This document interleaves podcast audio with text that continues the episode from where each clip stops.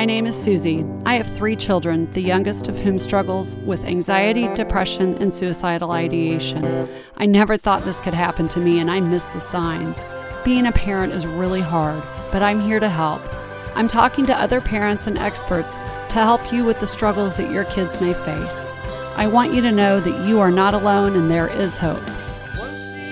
I'm not a physician, therapist, or counselor. I'm just a mom. I wanna see you smile again, take away that pain in them clouds that keep covering up the sun.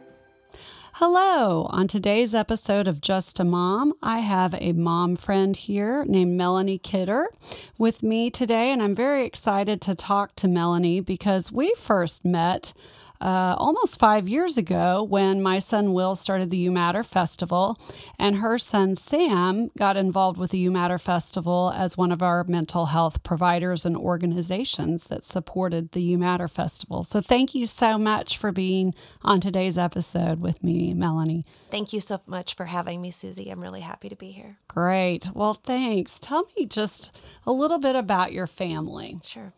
Um, I'm married and I have two boys. Um, my oldest is 23. He is um, just graduated from college almost just under a year ago and lives in Washington, D.C. now um, and works for Booz Allen Hamilton. And then my youngest, Sam, is a sophomore at Temple University in Philadelphia. Excellent. And if you would not mind, would you tell me just how your journey as a parent with a child with mental illness started? Sure. Um, I think Sam has struggled with mental illness. I say ever since he was born, um, but I didn't realize it um, until much later. Um, his he had quirks, but they were always just that was Sam, mm-hmm. and I really didn't understand what was going on. Um, he really didn't love to be touched. He was very shy um, in unfamiliar situations. Um, he he had a lot of stomach issues, um, which is a continuing thing. Um, but we just kind of worked around it all. He had friends, you know, he had people, um, but there were a lot of ch- challenges as well. And then um, when he was finishing up sixth grade, he um, came home from school one day and it was like that night before bed and he was really upset. Something had happened at school and just very upset about how things were going and what people thought of him. And it just kind of all came tumbling out. And he wanted help so um, I reached out to a therapist at Children's Mercy and helped get some recommendations from him. At that point, he started therapy um, and then kind of quickly moved to, you know, adding in a psychiatrist and starting medications. Um, and that was a very long journey is still is still a journey for us um, and a really you know a really hard part of the story is the whole medication thing. Um, but honestly you know I, I do believe the medication saved his life. So go back a little bit. You said sixth grade something mm-hmm. happened at school yep. and everything came tumbling out. Yep. Would you go a little deeper there? Yeah um, he came home from school and they had done like an end of year exercise where they had passed a piece of paper around of some sort and put the the objective was to write something nice about that person or what you liked about that person. And he said not one person said that I was nice. Like they wrote he's smart he's this he's that. And it just kind of there had been a lot going on his head for a while I could tell. He's very good at keeping things to himself um, or he was. He's much better now at talking to me.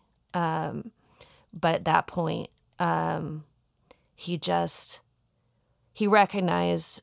I think it's kind of the first time maybe that it all came together for him that it wasn't about other people only. It was really kind of more about him, right? And um, you know, when when he was little, um, he did fine. You know, he did relatively okay at school um, with kids. But then if we went to the pool and we ran into his friend, he couldn't talk to them or play with them. Like he would just freeze. So social anxiety.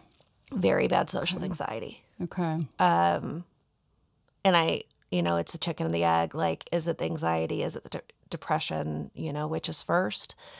Um, when he started therapy, we first really focused on the depression because he was not in a good place, and our and most of our focus for the first many years of his treatment was around the dep- was really around keeping him alive. Okay. So, So he was suicidal. um, yes, he became suicidal. Um, he'd had a lot of ideation. He had at least one attempt. Um, so we were very focused on just keeping him solvent. We did a little bit of anxiety treatment. It wasn't awesome, um, but generally, we were so focused on getting him on the right meds to stop the ideation. Okay. So how long did that take? Still, um, not really. He's in a much better place now, um, but he was on some. We had to do some pretty extreme medication to get him in a good place. What do you mean by that? So he tried everything, and everything made him sick. Um, we tried, like, I had to list it once. I don't even know. Um, And you're working with a child psychiatrist, so Yes. somebody who's really Yes, good at really this. good yeah. at this. Yeah. yeah, it's funny when we first started going to our psychiatrist, and he's amazing. I, I credit him for saving him. Um, I didn't think we were in like a horrible place. And I remember sitting there and talking to him and thinking, wow, I bet he's really good with people who need a lot of help. Because at that point I wasn't I wasn't putting myself in that category, right? I just thought this was something that we were just gonna be able to fix. And um, you know, flash forward to like me sitting at, and having him tell me that Sam had had a suicide attempt in his office and sitting there and not crying. Like, I don't know how you do that, but somehow you buck up and manage the stuff. I don't know how I did it. Um, but ultimately, we put him on a combination of Effexor and lithium.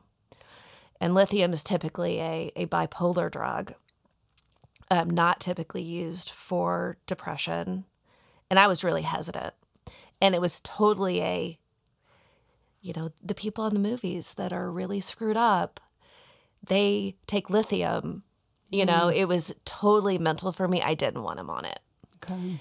And finally, I was like, he gave us, you know, new new medication options again, and um, I, you know, I was like, well what do you think is going to work? What has the best chance? And that was it. And almost immediately, he was so much better. Wow. So the lithium did the work. And this had was like how long into the whole journey? This, I believe, was his sophomore year in high wow. school. Okay. So you're talking Four, four years, years, Four years of really of struggling. tr- of really struggling. In freshman year, he also there's a lot I know jumping around, but um he had three kids in his grade at school that took their own lives. Mm. So um I have a child who's struggling um and he he especially two of them he knew and one of them he knew since he was like three Oh, wow. so and their lives had kind of crossed and come back together they swam on the same swim team my son took him to school Mm. you know um practice um so that that really that first one was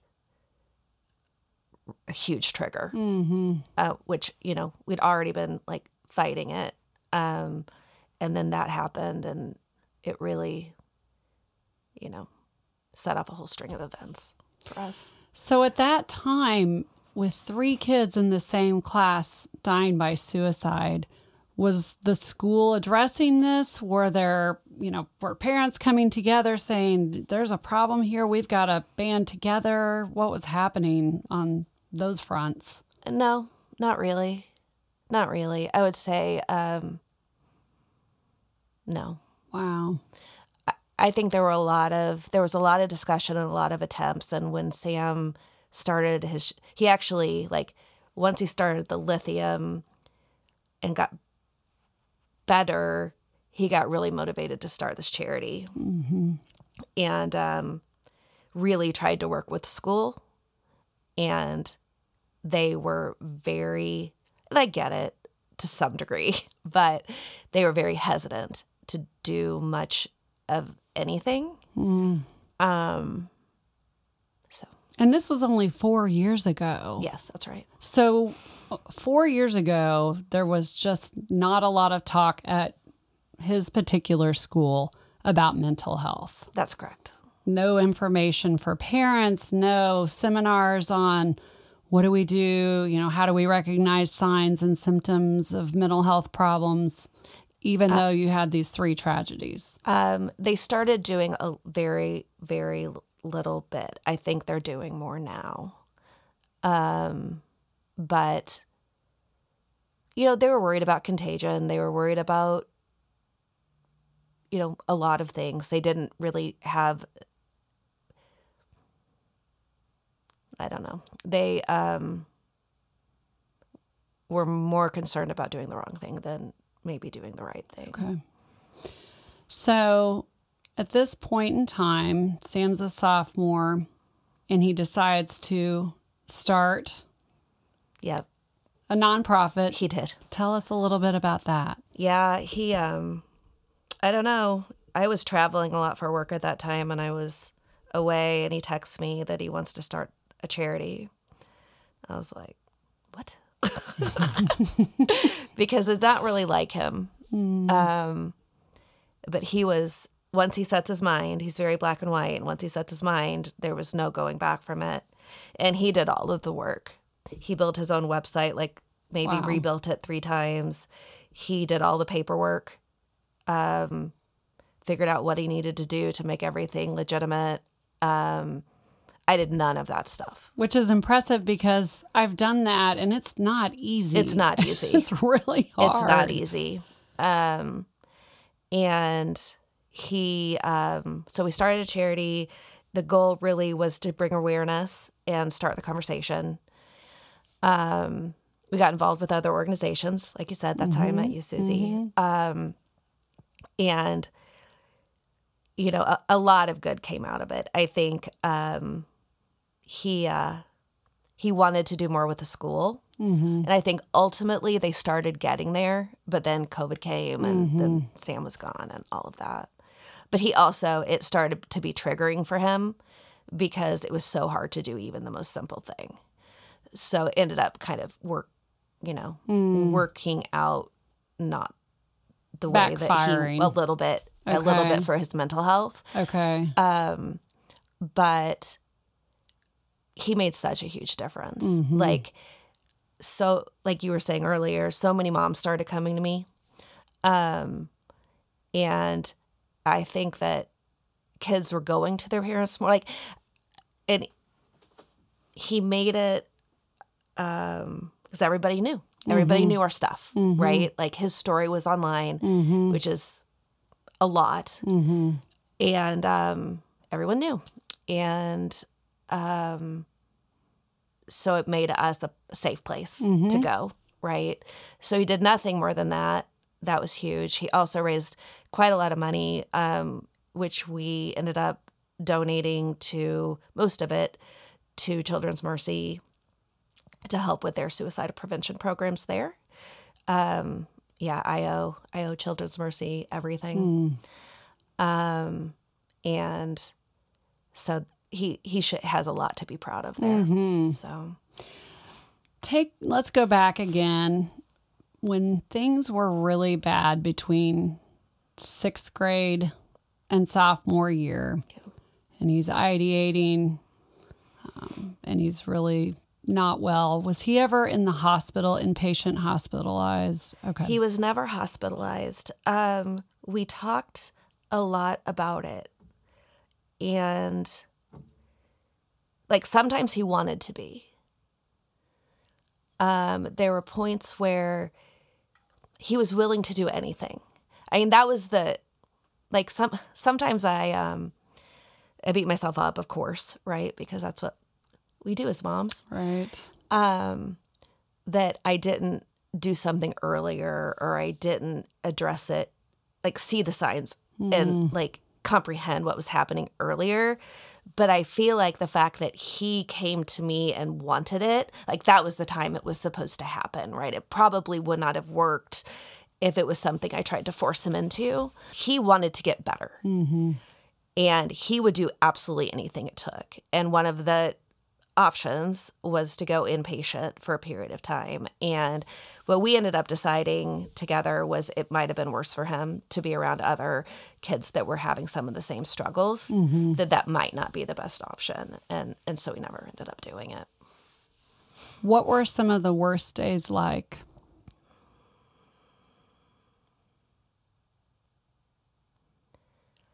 I mean, bad, like, you know, like there was a really long time we wouldn't leave him home alone.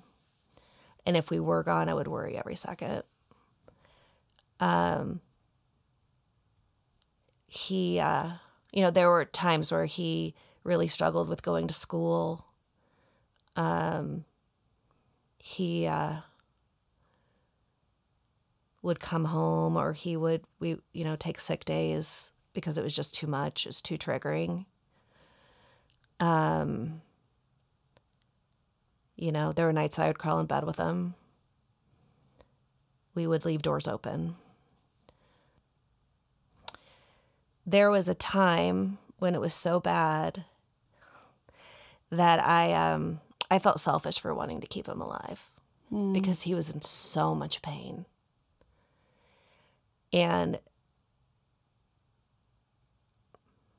he wanted so much to not be here. And he was staying alive for me. Mm. And he had convinced there were times when he had convinced himself that i would be okay. Like he made stories from things he saw where he would try to convince himself that I would be okay losing him. So I had to constantly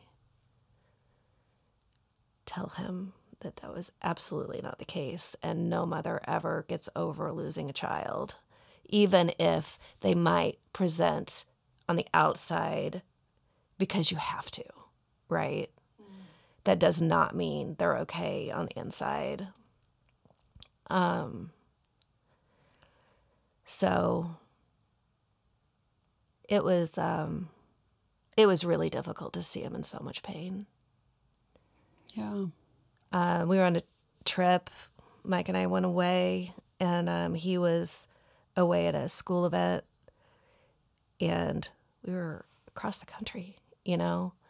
And he had kind of an episode of ideation, and was texting me, and I'm supposed to be on a weekend away. Um, and um,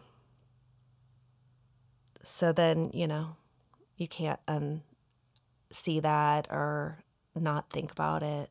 Um, and, you know, it's, uh, you know, it's horrible to see someone in that much pain that you love. So, um, yeah, it was my husband um, kind of took early retirement and um, was home quite a bit during that time, Okay. which really helped because you know I was working and um, so at least someone was always home. I was going to ask you that because, yeah, if you Yeah. were at work, how was he? Yeah. So- So start I think mostly from freshman year on, Mike was home. Um which that that was an immense help, but I still you know, it's you walk in the door and you immediately yell up the stairs. and wait to hear a voice. And Right. hold your breath. And yeah, absolutely. You think all the way home, is it going to be okay when I get there? Um,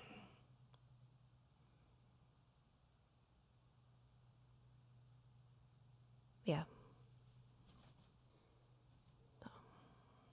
So when he started the lithium, you said he was almost immediately better. Almost immediately better. So tell me more about that.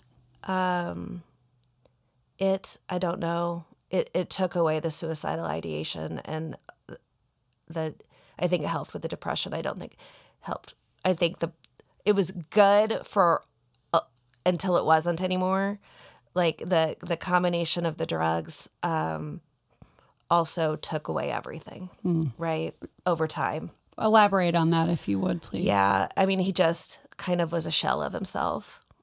And I have also taken Effexor so at a, at a lower level, um, and I saw it in me too. Right, like it takes care of a lot of really great things, but it also numbs you.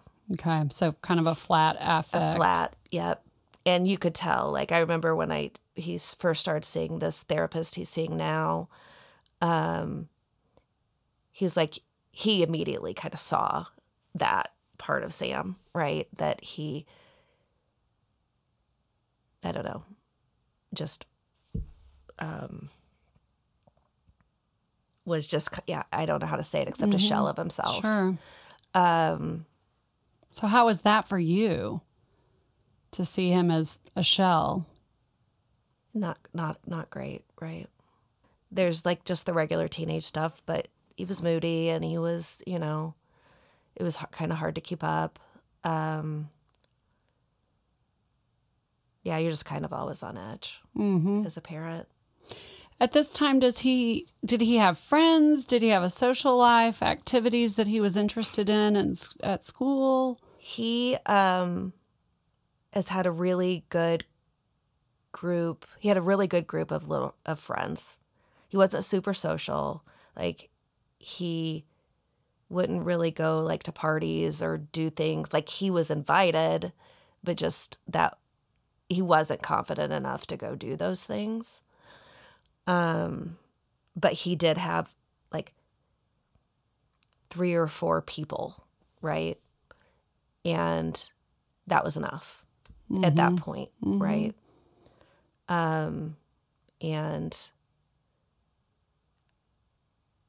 that's kind of all you need you know Mhm. absolutely. so he was we were very fortunate um and he changed schools in eighth grade he went to a school that was montessori through eighth and he changed schools in eighth grade he met some really nice kids there um that he kept through high school Good. um, and that was really scary for me, the school change thing. But he wanted it, and it was definitely a a lesson and listen to your kids and what they need, right? Mm, Um, and I think that you know, as being a, a parent of a child who struggles, you have to reset your whole idea of what your story is going to be. People don't talk about it.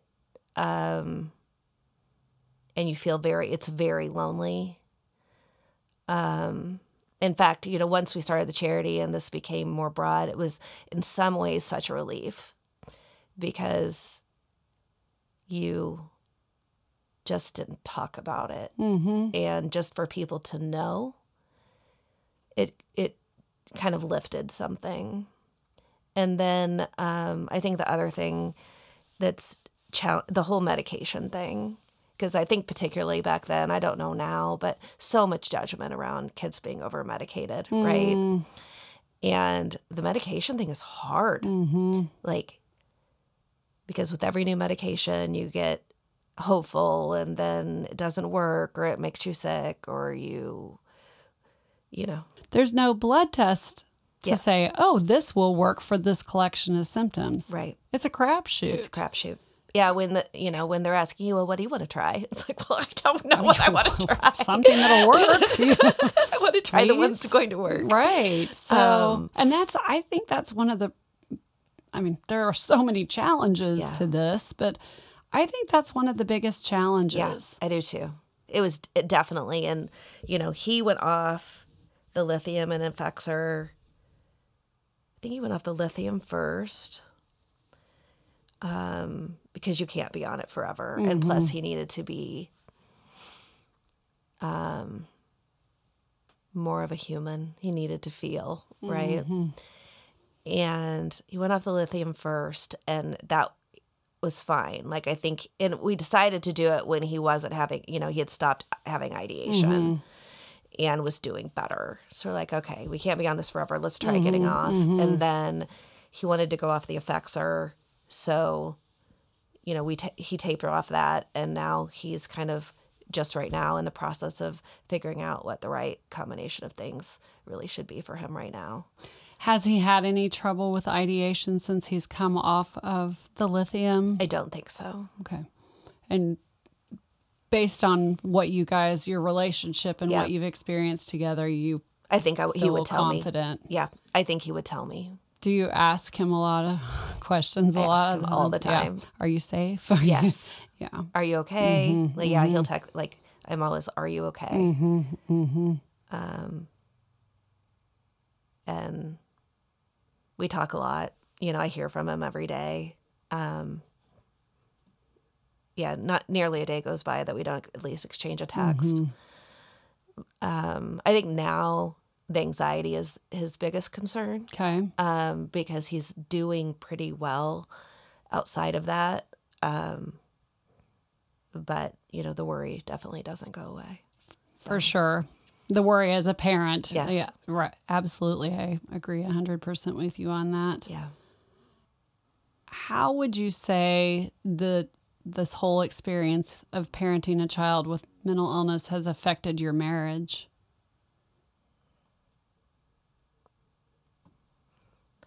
Um, great question. In some ways, it's made it harder because so much of my attention is there. Um, and there's only so much a human can do and deal with. But I will also say that Mike has been incredibly, incredibly supportive and has always done the right things and so in some ways it's probably made it stronger. Probably long term maybe um because we've had to kind of come together about it right? Yeah, you're uniting yeah. for a common cause, right. which is fighting for your kid's life. yes. That that was the case for us for sure.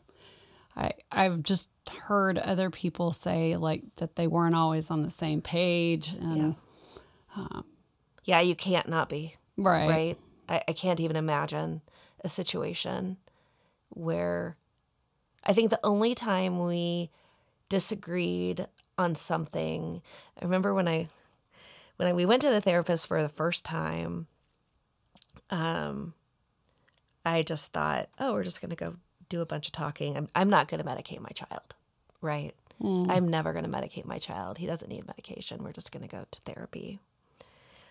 And the first time we were there, he brought up medication because we, we went and he talked about all of these techniques, and I'd pretty much already done like I I'm pretty obsessive and like had researched all the things, and I'd mm-hmm. pretty much tried like all of the things that he was giving me to do.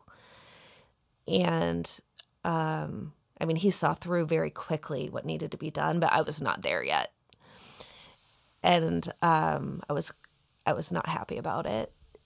Um, and then we went back and we talked about it again. And that was the only time we disagreed. Mike wasn't quite ready. And I, you know, the more I thought about it, like I've done all of this therapy stuff myself, you know, just feeling my way through what to do. Um, and I think that's the o- that's the only time I can remember us disagreeing about his treatment or what to do with him. I mean, it made it harder. It made it harder to go out. It made it harder to do things, but we're not super like social people anyway, so it wasn't a huge thing for us. once Sam graduated from high school, so he graduated in 2020, 2020. which was, of course, Yes. COVID year. Yes. And how how did COVID affect him? Not that much at the beginning. He didn't really like school anyway. So the idea of not having to go back was, you know, for some kids, they were probably not liking that. For Sam, it was like, okay, I didn't like going anyway. Um, it affect it impacted him more when he went away to school. In what ways? So um his original originally he was planned to be like in the regular freshman dorm. Just regular experience. He wanted all the things, normal. And um, they closed the freshman dorm and made it the COVID dorm. And they um, negotiated deals with some of the apartments that are right kind of on campus, but they're not owned by the college. And he um, was put in one of these uh, apartments, and um, it was very nice, but also very isolating because he had his own room and his own bathroom with the door, even though he shared the, it with three other people. Um, it was very closed down. All of his classes were online. Um, it was very difficult to meet some like for a, a kid who didn't come in with um, you know mental health issues it would have been difficult let alone having to get through his anxiety and do um, so he went the first semester he managed through his grades were good but he just wasn't thriving. So he came home second semester. I didn't think he was going to go back but he did. And he just didn't have the right start to school to bond and Sure. meet people and do all of Exactly. I mean, it's right? like So basically it living in a prison cell. kind of yeah yeah I mean, the fact that he went back is pretty impressive. yeah he's a strong kid So he went back, and how's it been since since then? Because that would have been this yeah fall. yeah so uh, he'll be finishing up this year and he's been there both semesters um, it's going okay school's going good um, he hasn't done the best job of meeting people but he's trying. So um, he's really working through that right now and um, doing pretty well i guess. Were you concerned about his depression during that isolating period of his first semester when classes were Yes. online and he had his own, you know, room? And and did you ask him about that? Did you guys talk about that? And what did he how did he communicate with you? Um, yes, we talked about it all the time. And um, I was very concerned about it. And he did pretty well most of the semester, but then he always had kind of a cyclical thing. It was like October, I feel like it was like October every year. He would fall into kind of a, a, depression or a funk. So I was very worried as a semester because it was just a thing that I had seen happen. Mm-hmm. And you know your kids, so Yeah. And um he he kind of had that happen. And then when he but when he came home, so they came home at Thanksgiving, right? So it was even a, like a shortened Mhm, right. semester because they didn't go back. He was intending to go back the next semester. okay. Um, but then while he was home, he changed his mind. And when he was home for that second semester, did he take classes online? Did he work? Did he He worked. Okay. Yeah, he didn't want to do the online school thing um, from home. He just he just needed like he needed time, Mm-hmm. and that's also like you know as a parent of, of a kid who struggles, like you know realizing that it's a different path and that that path is is fine because it's not about anybody else but him Mm-hmm. right? It's really not about me, even though it is. It's not about what people think. I don't care. Um, I'm not embarrassed. I'm not. Um, it just is. Mm-hmm. It is just something that we we do what we have to do, Mm-hmm. and um, Yeah. Did you always not care about what people thought? No, not in the beginning. Especially especially before we were figuring it out, right? Like when he was younger and he was really quirky. And I I did care um what people thought because I lived in a world where everyone cared about everything, right? And and maybe that's why I didn't see it sooner. It was I was just so focused on everything being okay. Um but once I knew I I I really didn't care. Like I became much more concerned about him being okay than anything else. Like I really don't care. If anything, I, I hope that his story and the fact that people know it helps people um and helps people i mean because that was honestly like the the hardest part for me besides seeing him in pain is readjusting my story in my head right? Because you have a path and that's what you do and like that's what you expect and i don't know why because we've all seen a thousand different paths but we don't you know as a young parent particularly somehow you think i for sure was never going to be like that Of course, yeah. it was just like I was a great mom. I, mm. it was going to go the way it was supposed to go. And mm-hmm. none of that means anything, mm. right? Mm-hmm. So it is a, you know,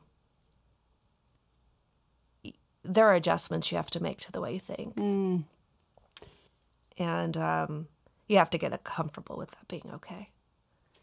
And did you talk to other parents before, you know, your story became public?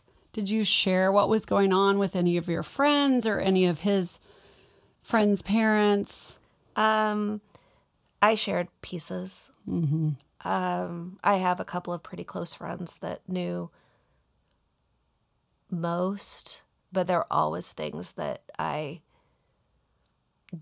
didn't talk about because it was too, like, too crazy, like too, like. You know, it's the talking about it makes it real thing. Um, but so I did have support, I guess. But also, you know, you don't want to be the person that's always talking about stuff like this either, right? So you kind of have to figure out your own ways to heal and figure things out. And what were some of your coping me- mechanisms? What have been some of them? Yeah, I I exercise a lot. I do a lot of yoga. Um I um you know, work was one, just throwing myself into something else during the day as I could. Um those are the main things. If you could go back to that time, would you share more openly with friends or teachers or counselors? I mean, later I did, probably not when he was younger, because we didn't really know what was going on. Maybe yes. The reason I ask that is because I, you know, I we didn't tell anybody for a long time, and then when we did start telling, you know, some of his friends' parents or whatever, a lot of them just Yeah. disappeared, Yeah. and the friends disappeared. Right. I um I wouldn't have wanted to talk about it too broadly without Sam being okay with it because that's always 1st Mm-hmm. Um but once he was okay with it, then it was much more comfortable. I um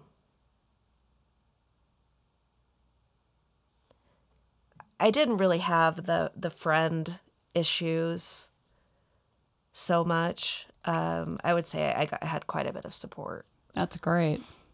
That's not always the case. Yeah, so it's not. Um, that's really good that you had that. yes, it was. And I would certainly recommend that coming from someone who kept a lot of it to herself for Yeah. a long time. Um, Yeah. But yeah, I didn't. I mean, there was just so much. And like our families didn't really know. Why is that? It wouldn't have done any good. It just makes people worry. Like once we did tell them, and they knew little bits, right? They knew we saw a therapist. They knew like little things, but they didn't know the extent of it. Mm-hmm. Probably still don't know the extent of it. Um, and it would have just caused a lot of excess worry and probably mm-hmm. pressure on us too. Mm. I get that for sure. There's nothing they could do to help, right? So I don't know. Maybe it was unfair, but at the time I couldn't handle it. Mm-hmm. So Well, and I think that's a form of sort of a self protection Yes. because you are, I mean, you are, for lack of a better term, you're almost drowning in this Yes. situation of watching your child struggle. So the whole idea of having to manage grandparents or aunts and uncles and I I did the same thing, so Yeah. I understand. I Yeah. think uh, what you're saying, and I also think that it's okay to give ourselves permission to do that Yeah. because you're in the battle of your life, and it's okay to put all focus and attention on your kid who needs all of that yeah, at that time. yeah. In a lot of ways, it pulled our family closer together. Um, the boys are pretty close. They were really not when they were younger, but as this all kind of played out during high school, they got pretty close. You know, when it changes the it changes the perspective, right? Yep. Like when you know you might lose someone, um, how you operate is really different. Absolutely. Are they still pretty Pretty Close. close. Yeah, pretty close. What advice would you give parents if you know, say they're in your shoes and you've got you know, you've got your fifth grader who you're seeing mm-hmm. or eighth grade or whatever, Whatever. grade, but I'm just picturing you prior to the sixth grade, you know, Sam coming to you and asking for help. What what advice would you give to parents who maybe see that they think something's not right or there are signs of mental illness? Um, definitely pay attention and don't ignore the signs because I know that I did. Um, or I tried to fix it myself because I I felt like taking it to the next level was more than I could you know, think about or was unnecessary. Um, you know, listen to them if they talk to you, but if they don't, you know, try to watch and see if there's ways to pull it out of them, find ways. Um, but definitely don't minimize it. And I know I, I was pretty lucky from the standpoint of him coming to me. Mm-hmm. And I always knew I was very lucky. I mean, he wanted to be better. He, w if, like, he would have done anything to be better. And I know that's not always the case with kids, right? And it is really complicated. Um, I think also give yourself a ton of grace because you're going to screw up. You're going to say the wrong things. You're like, I remember you just get into this autopilot mode. I just remember thinking, why am I not a mess every minute of the day? Right? Like, how can I be living this life and not be in tears all the time? Because this is as bad as it gets.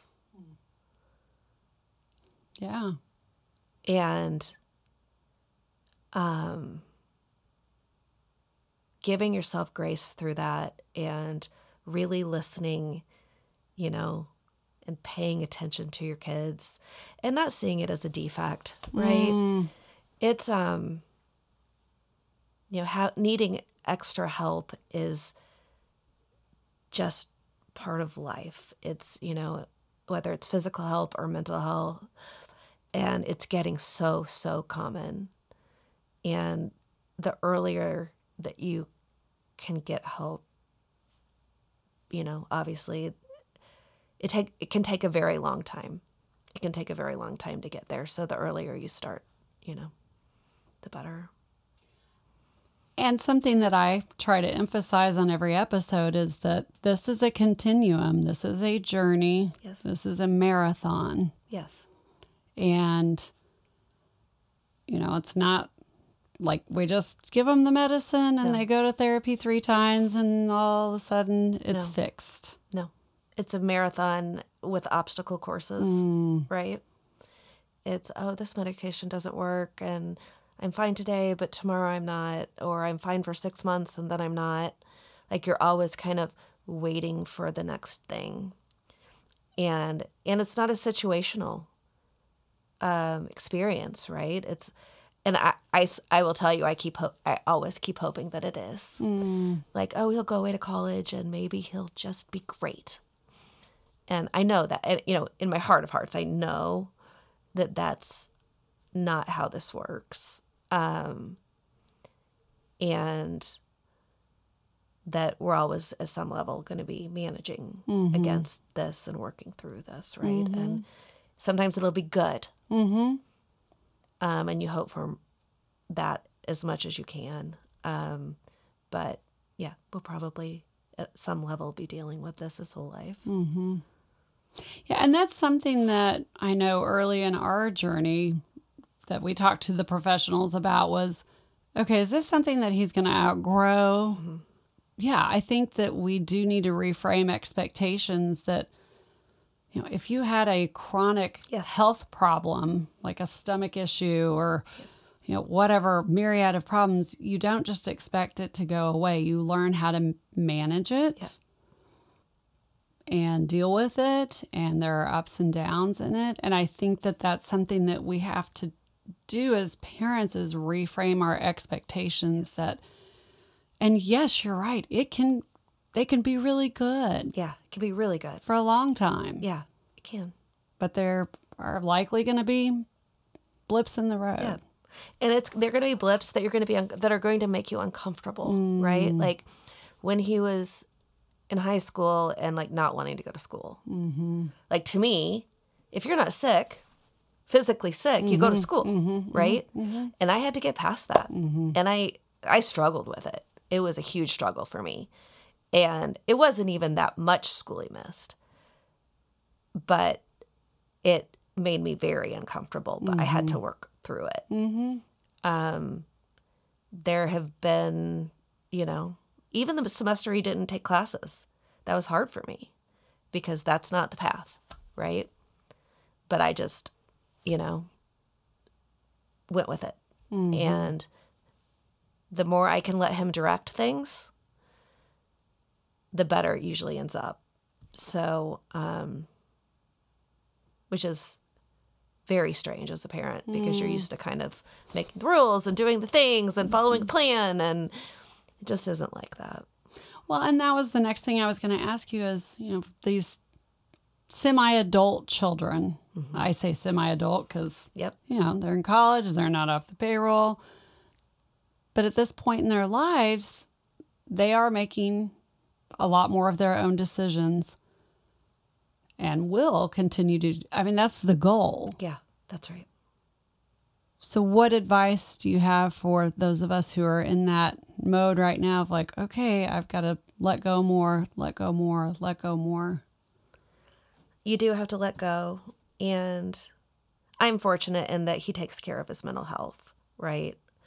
He reaches out to his therapist if he needs something. He does the right things. And I know that's unique and not everyone has that experience. So I think depending on your child, how you handle that is probably very different. In our case, I just have to be there when he's ready to talk to me because if he's not ready, he won't talk Okay. or go, you know, like or go deep on it. But I have to be there. I have to listen. I ha- I can offer other suggestions, but pretty much I'm letting him guide this. Mm-hmm. And you know, we talk a lot. Um, and I'm blessed for that. If he was a kid who goes away and never reached out or didn't answer my texts, that would be really hard. Mm-hmm. And I know that is common. sure. and that would be difficult to work through. Common, not just from kids with Yes, mental health issues. common across the Yeah, board, right. And in many cases, very healthy for them to go spread their wings and do their thing. Right. Um, my joke is always, if I don't hear from you for a few days, especially my oldest, that means things are going well, and then I just don't worry about it, right? Mm-hmm. But that would be difficult, you know, With Sam. with Sam. Yeah, what is he studying? business, market, and marketing. What What are his career goals at this point? He doesn't really know. That's okay. and that's okay. Mm-hmm. So, um, who knows what he'll do? Well, he's done some pretty amazing things so far. He so has. I can't wait to see what he does. Me too. Thank you. Thank you so much for being here and for just being open and honest and sharing your story. And I have no doubt that somebody's going to hear it, probably a lot more than one somebody that needs to to hear what you had to say and know that they're not alone and that there's hope. Yeah. Thank you so much. I really appreciate you inviting me here. Thanks, Melanie. If you or someone you know is struggling with suicidal thoughts or ideation, please call the National Suicide Prevention Lifeline at 988.